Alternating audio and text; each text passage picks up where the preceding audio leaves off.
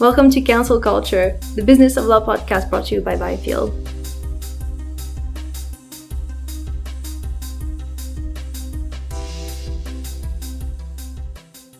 Welcome back to Counsel Culture, the Business of Law podcast. Uh, today I'm joined by Mark Stephens, uh, partner and founder of Howard Kennedy. Hello, Mark. How are you? I'm good. Thanks for having me. Uh, it's a very special week. We're meeting today at the A B A. Uh, it's the end of the week, actually, at the A B A. It's been a very long and busy week. How's it? How's that been for you?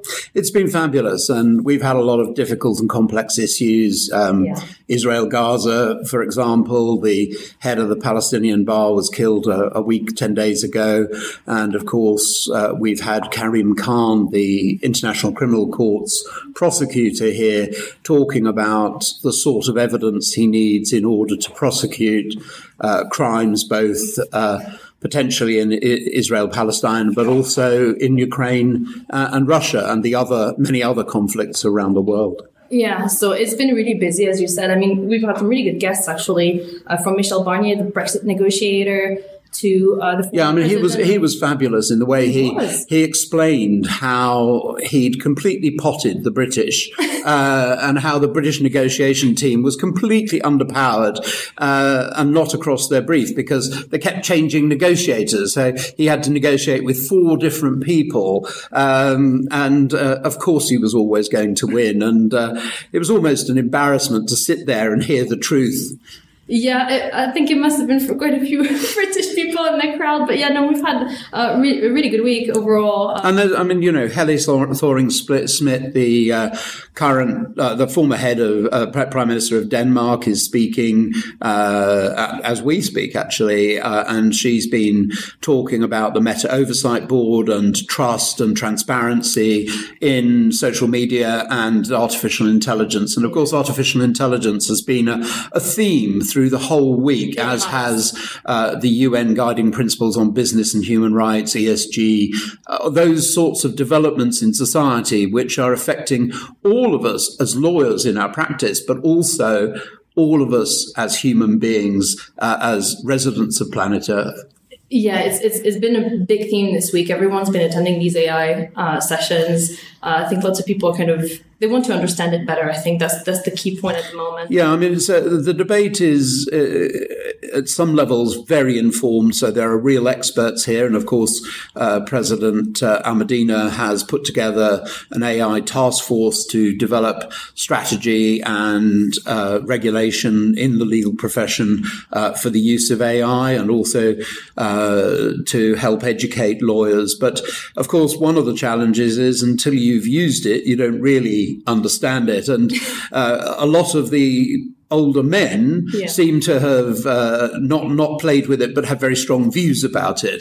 Um, luckily, the panels have been significantly more informed. Yeah, definitely. Um, talking about the A I, so you've been associated with it uh, for a really long time. I think you took up a new role last year, if, if that's correct. Um, yeah, I mean, I was I was appointed co-chair of the Human Rights Institute of the I B A uh, last year. Uh, I was proposed by the former president, uh, Sternford Moyo from Zimbabwe, but I've been attending the I B, I B A consistently and since the late eighties uh, when I was invited to come and speak on intellectual property, which is probably the area for which I started out in life. But it was an amazing opportunity because I suddenly, this whole world opened up to me where people were looking at the law in a more international way, which struck and resonated with me. So, for example, at uh, the Boston conference in nineteen ninety, uh, I was trained in trial observations by uh, Justice Michael Kirby, who was then a first instance judge in Australia. And, of course, he went on to become uh, the top of the High Court of Australia, their Supreme Court. And similarly, at the same uh Uh, conference, I was uh, on a panel with Mister Justice Callinan, as, and he also went to the Supreme Court. And you get this opportunity to mix and mingle with the very best. So I was with some African judges yesterday. I was with um, uh, people who make policy in relation to legal matters, politicians, legal politicians. And it's really an opportunity to find out what's going on at the cutting edge, and also to talk to and inform yourself, but also to inform those who are going to be making regulations for us. And it's it's a, it's an amazing opportunity.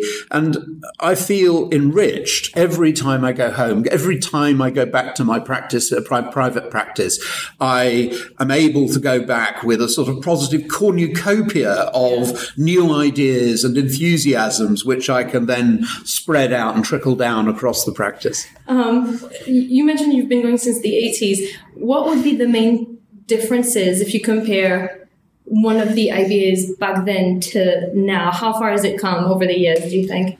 I guess back in the early, uh, the late eighties, it was about eight hundred to one thousand people. Now it's five to six thousand. Yeah. And th- so it's scaled in an enormous way.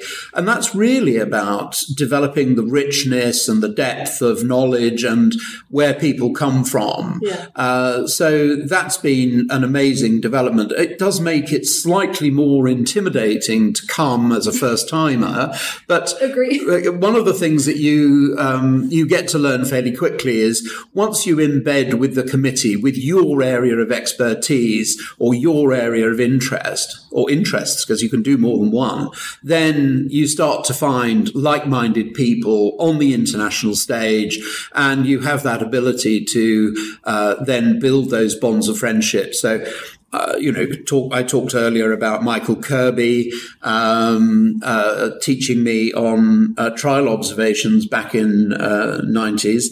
And since then, I've taught trial observations myself and had Michael Kirby come and work as a judge. And he's also been the co-chair of the Human Rights Institute. And so you get to see people working in a very different way. You build relationships that perhaps you wouldn't otherwise. And I've become very interested uh, in um, the work of uh, taking legal cases around the world to decriminalize uh, consenting adult gay love, homosexuality, if you will. Mm. Um, and I was inspired to do that because of the work of the I B A, of my being at the I B A, because often uh, I suddenly discovered that gay men or women can't really bring their own challenges against these laws yeah. in the countries where it's criminal. Yeah. And so as an ally, one has to go in and uh, and take those cases. And so um, last year I worked on a, a case in Botswana, and now Botswana has decriminalized.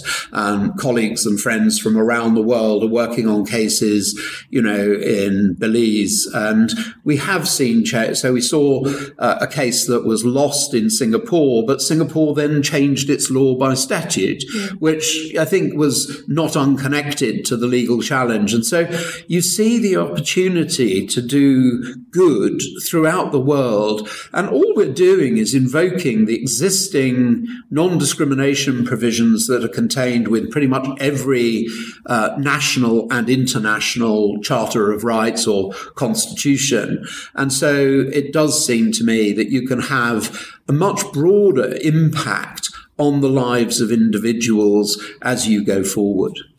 Definitely. And I think, um, I mean, this is my first I B A, um, and it was overwhelming with the amount of people, and that you just don't know where they're from. And so you discover as you speak to them. But, you know, I've been fascinating, fa- fascinated by the kind of the quality of people that go, but also all the varied expertise that they come with uh, is just really incredible. I mean, we've met people from the American Red Cross uh, in the legal team there. We've met yesterday, I met someone that has their own immigration practice, but for uh, startups in the Silicon Valley and that kind of stuff. And it's just, you would never meet that anywhere else, really. So it's really fascinating. And I think one of the things that's really impressive is not only are you meeting people who are in your areas of interest and expertise, yeah. uh, at a very high level, but you're also meeting people who are in allied areas. And very often you'll see um, different groups coming together. So there's a panel today on strategic lawsuits against public participation, and you've got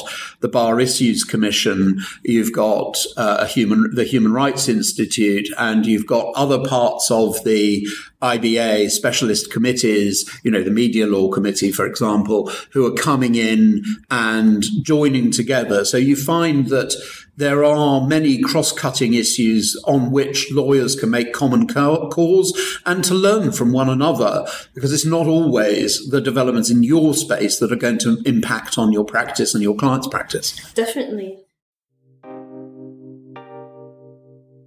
Mentioning SLAPPs just now, uh, you're speaking on a panel in literally, you know, half an hour about that. Um, so what's the status currently of anti-SLAPP initiatives in the U K, and what should happen next? Um, So, I mean, let's start with what is a SLAPP. So strategic lawsuits against public participation are essentially lawsuits often, and they often started in the sort of libel defamation area, but they now have spread to all sorts of areas.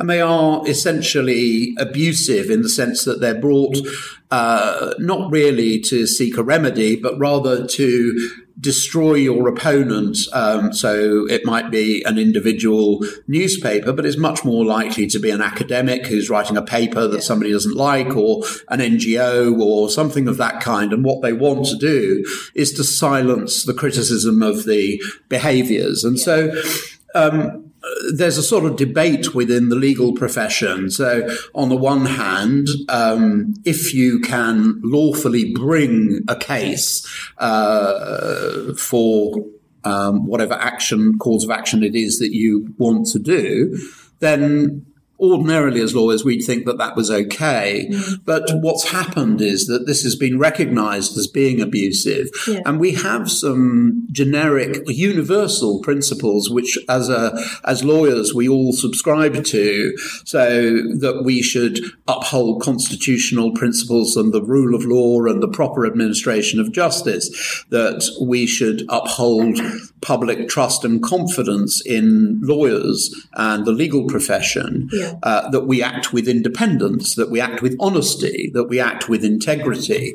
And if you put those uh, obligations together, sometimes that can come into conflict with uh, what the client wants. Yeah. So obviously it's not in the public interest to silence debate in a democratic society. Yeah. And so that's an improper purpose. So whilst it may be technically lawful to bring the action, it becomes unprofessional for a lawyer to do so. Yeah. And so we're starting to see uh, cases uh, brought on this, and it's it's causing immense harm throughout the world. So it was a sort of phenomenon that started in America, but is now spread as far afield as um, India and the Far East, as well as into Africa. Right. And it tends to be big Western companies or um, oligarchs who are bringing these actions to silence uh, dissent and criticism uh, of their behaviours. And obviously, in a democratic society, you have a duty and obligation to hear all shades and colours of opinion. Yeah. And while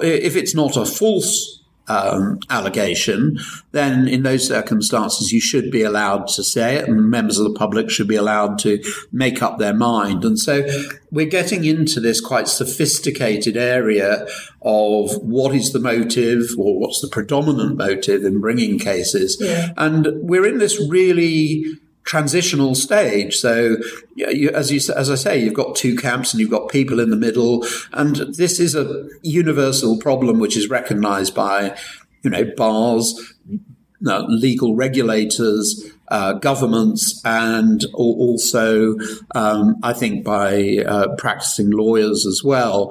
And we are seeing an evolution of a new standard, which will, I think, eventually prevent uh, people acting in cases which are really um, a proxy for silencing criticism.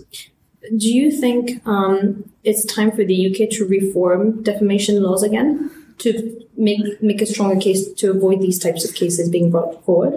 I think that it's not necessarily time to reform defamation law again. Um, and the reason I say that is that these SLAPPs are being used in all sorts of other ways. So we're seeing lawfare. So we are seeing meritless defamation cases, or yeah, very limitedly yeah, beneficial defamation cases brought. But we're also seeing um, issues relating to uh, the criminalisation of individuals. So uh, allegations that are made which are um, uh, spurious, but are intended to divert, distract, and, uh, and take up valued resource uh, from usually a lesser wealthy and a lesser uh, someone in a lesser position. So usually there's a power imbalance in these slap cases where one person has uh, is as rich as Croesus, and really the cost doesn't affect them, and somebody else who really can't afford to yeah. retain a lawyer. Yeah. And uh, so we're seeing a lot of additional cases in confidentiality, in copyright, in data protection, uh, and all sorts of other areas. And uh, it is one of the hot topics. And of course, you know, it affects lawyers around the world because it's a, an evolving global trend. Yeah. And so coming together at the I B A to be able to discuss these with, you know, bars, regula- legal regulators, experts in the field, and perhaps some government people as well, yeah. is really important. And you get to hear all sides of the argument, and you can have your own view about what you think the right outcome is. Yeah. So what can um, what can people do if they're being, um, you know, threatened with the, with the slap action, and, and they feel like they have to cave in and, and publicize an apology online?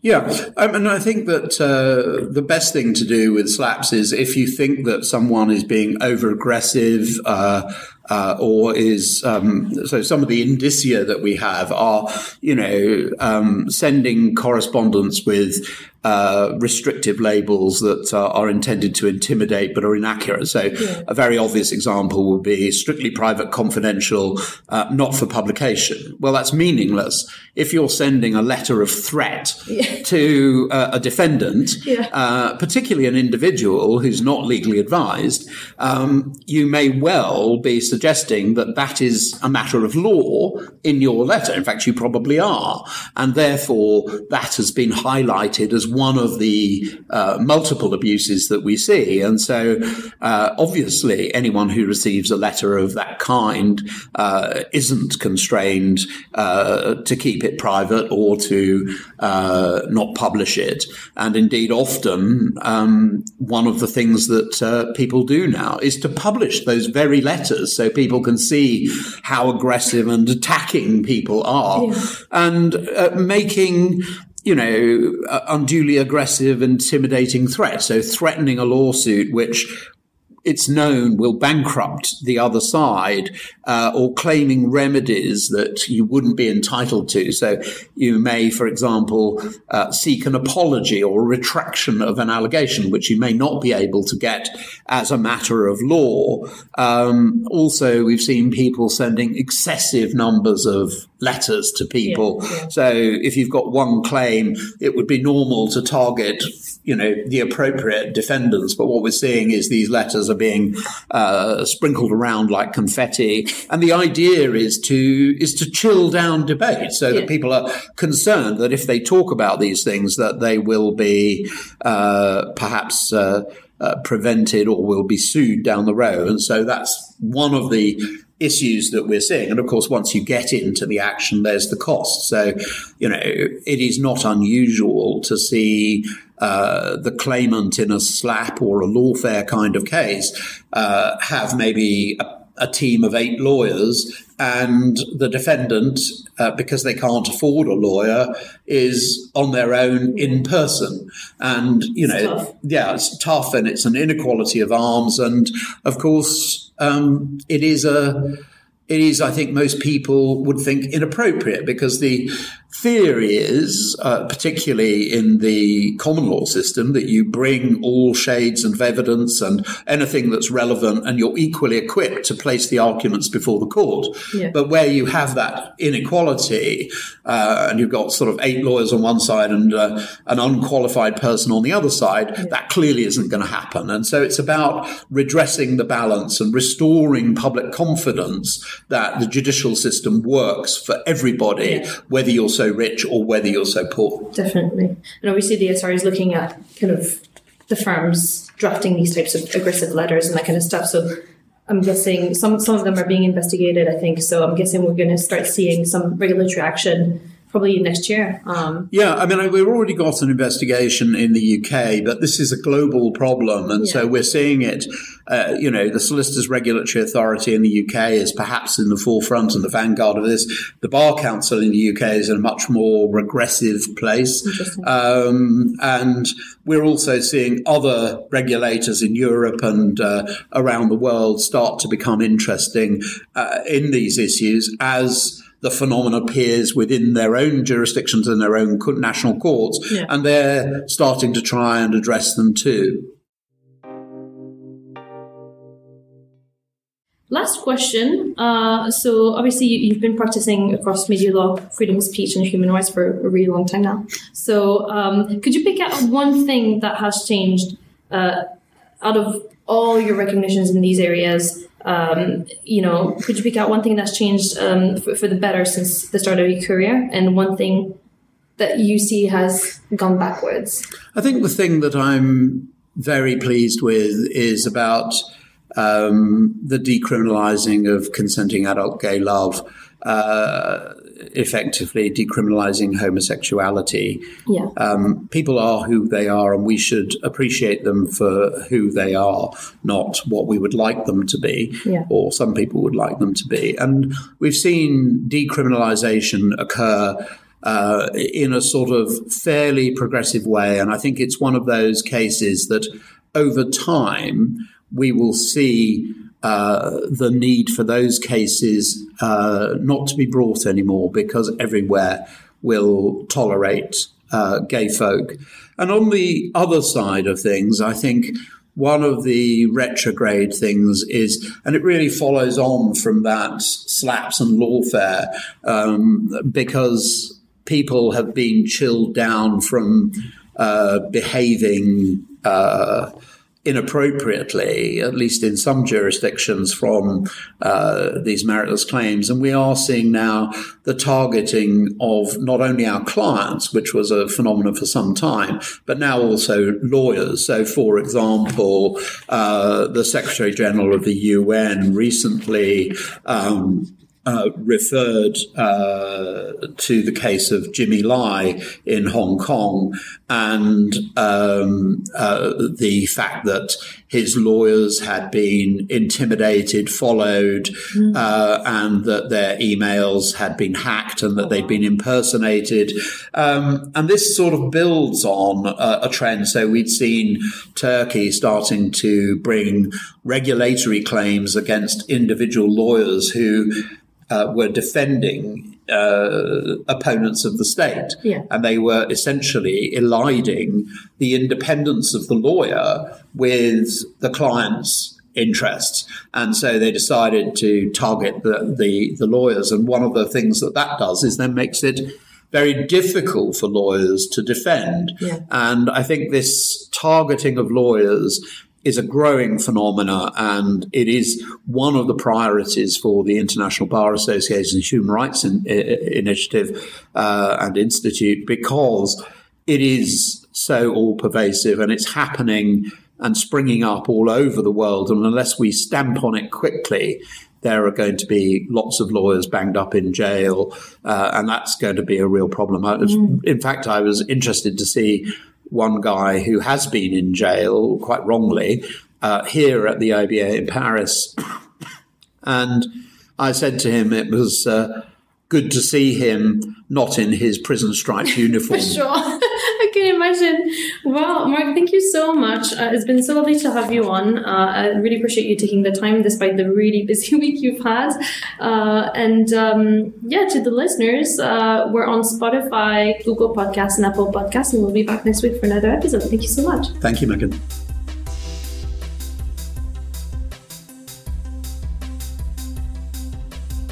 You've been listening to Counsel Culture, the Business of Law podcast brought to you by Byfield. Thanks for listening. Don't forget to subscribe and join us again next week, where we'll be discussing some more of the biggest stories in the legal sector.